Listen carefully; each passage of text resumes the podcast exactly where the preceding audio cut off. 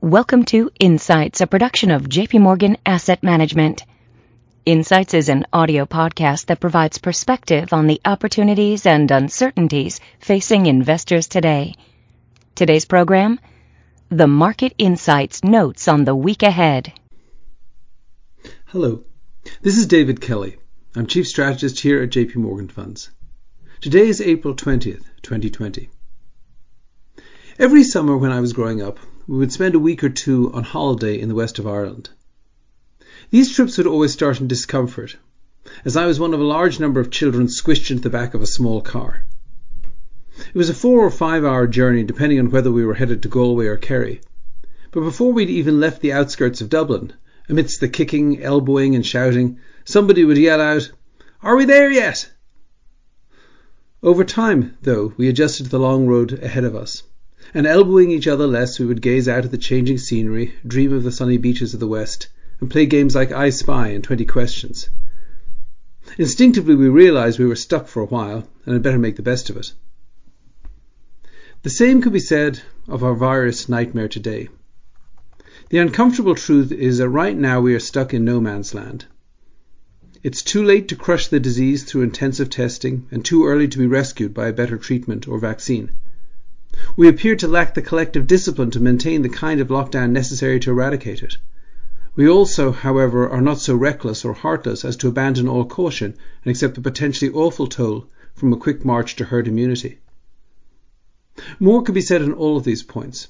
However, for investors, it's probably best just to accept that both our lives and the economy will remain constrained by the pandemic into 2021 and look forward to better times thereafter.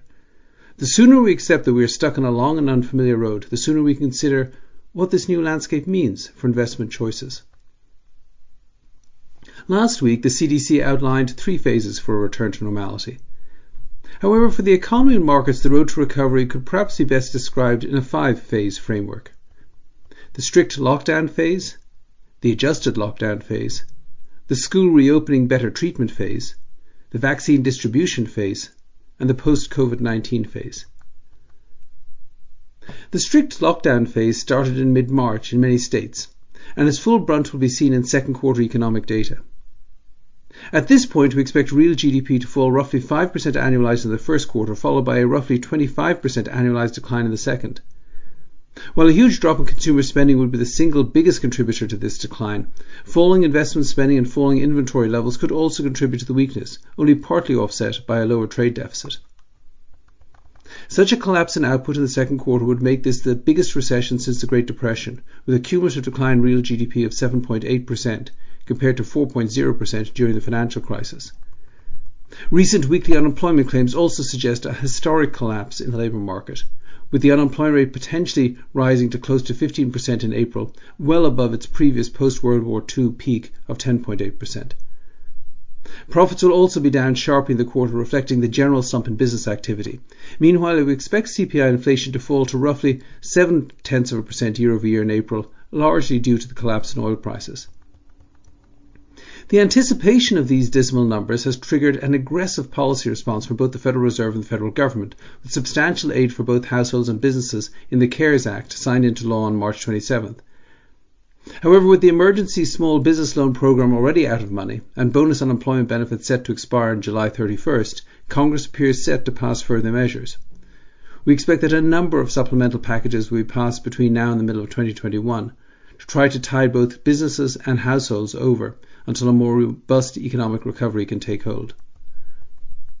The adjusted lockdown phase could begin over the next few weeks in many states where there are at least some signs of falling cases and deaths from the virus.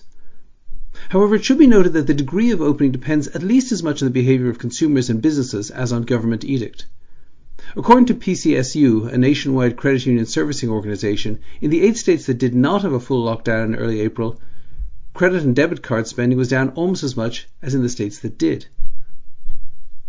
That being said, in an adjusted lockdown phase, the emphasis will be on what we can safely do without making the pandemic worse. More outdoor activities will make sense, provided social distancing is observed, and some businesses could reopen, even if they're not essential, provided they don't seem to uh, pose too great a medical risk. Buying a new car or a new house, for example, should be possible without violating social distancing, and both vehicle sales and home sales could rise in the third quarter. More restaurants may reopen on a take-out only basis, and most factories should be able to operate again with a heightened focus on hygiene. For the economy, this could allow real GDP to see modest growth in the third quarter, particularly if inventories fell by less or replenished. Payroll employment might drift down further. However, the unemployment rate could also peak and begin to come down as a collapse in immigration and people giving up on job searches cause the labour force to fall. Corporate profits would likely remain very weak. However, inflation could well stop falling as supply side constraints increase the cost of many of the goods and services bought by consumers. The school reopening better treatment phase. September will mark a crucial turning point for the social distancing recession, as states will have to decide on reopening schools even with a still rising total death toll. While this decision may unfortunately get politicised, it's a genuinely tough call. As a new school year approaches, we will have to weigh the, the risk of greater contagion, particularly for the old, against the long term damage that social distancing and ineffective schooling could inflict upon the young. If by then we have more widespread testing, better treatment protocols, and more effective drugs to treat the disease, then the mortality rate should be lower. And if it is, then schools will likely reopen, albeit trying to maintain as much social distancing as possible. If this occurs, some offices that have been shut could also reopen, as parents no longer have to look after housebound children. Careful arrangements will also likely be made for early voting in the November election, along with spaced out arrangements to vote in person, with plenty of masks gloves, and hand sanitizer. However, all of these steps will likely still be tentative in the absence of a vaccine and will likely not include any significant resurgence in restaurant meals, hotel stays, airline travel, spectator sports, or even shopping at the mall. Any gains in employment, output, and profits will likely be small in the fourth quarter of 2020 and early 2021 as we all await a vaccine. The vaccine distribution phase. Hopefully, by sometime in early 2021, a safe and effective vaccine will have been found and manufactured.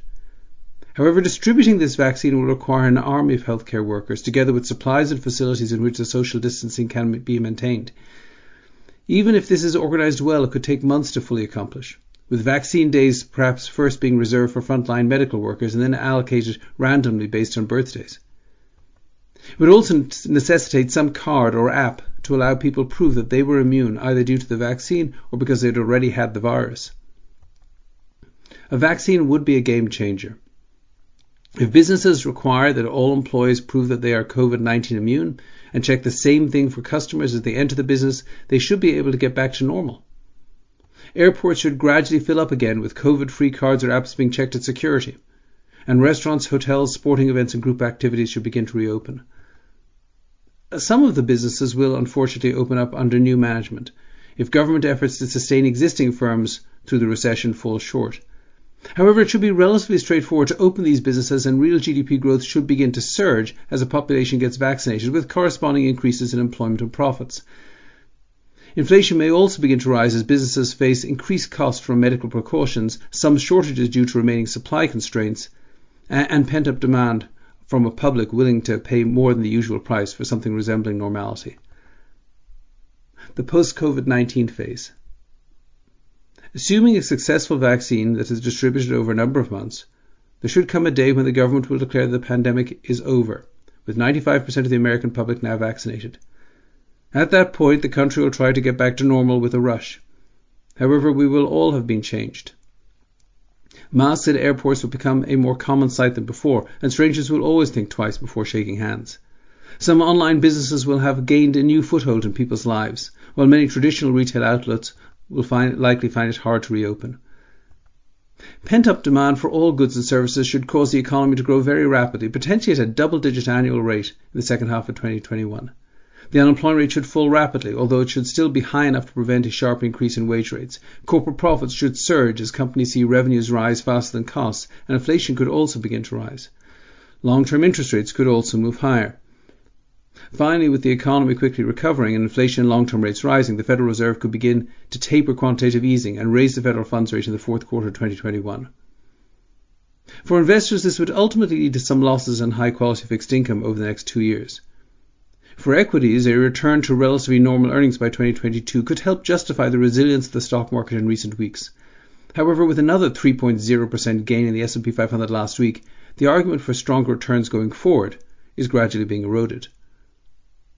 All this, of course, depends critically on assumptions about the course of the pandemic, medical treatments to deal with it, and the implementation of appropriate government policies.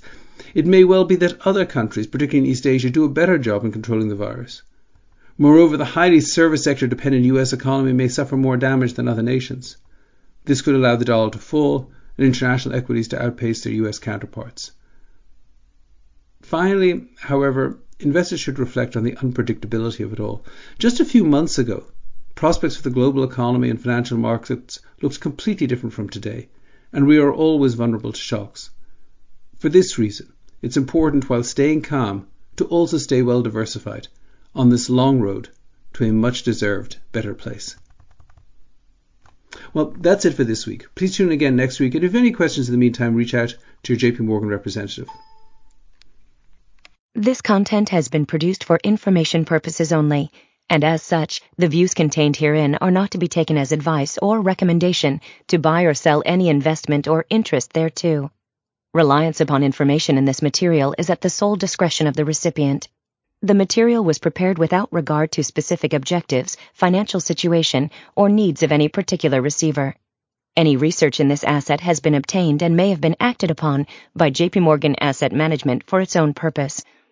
The results of such research are being made available as additional information and do not necessarily reflect the views of JP Morgan Asset Management. Any forecasts, figures, opinions, statements of financial market trends, or investment techniques and strategies expressed are those of JP Morgan Asset Management unless otherwise stated as of the date of production. They are considered to be reliable at that time, but no warranty as to the accuracy and reliability or completeness in respect of any error or omission is accepted. They may be subject to change without reference or notification to you. JP Morgan Asset Management is the brand for the asset management business of JP Morgan Chase & Company and its affiliates worldwide. JP Morgan Distribution Services Incorporated. Copyright 2018. JP Morgan Chase & Company.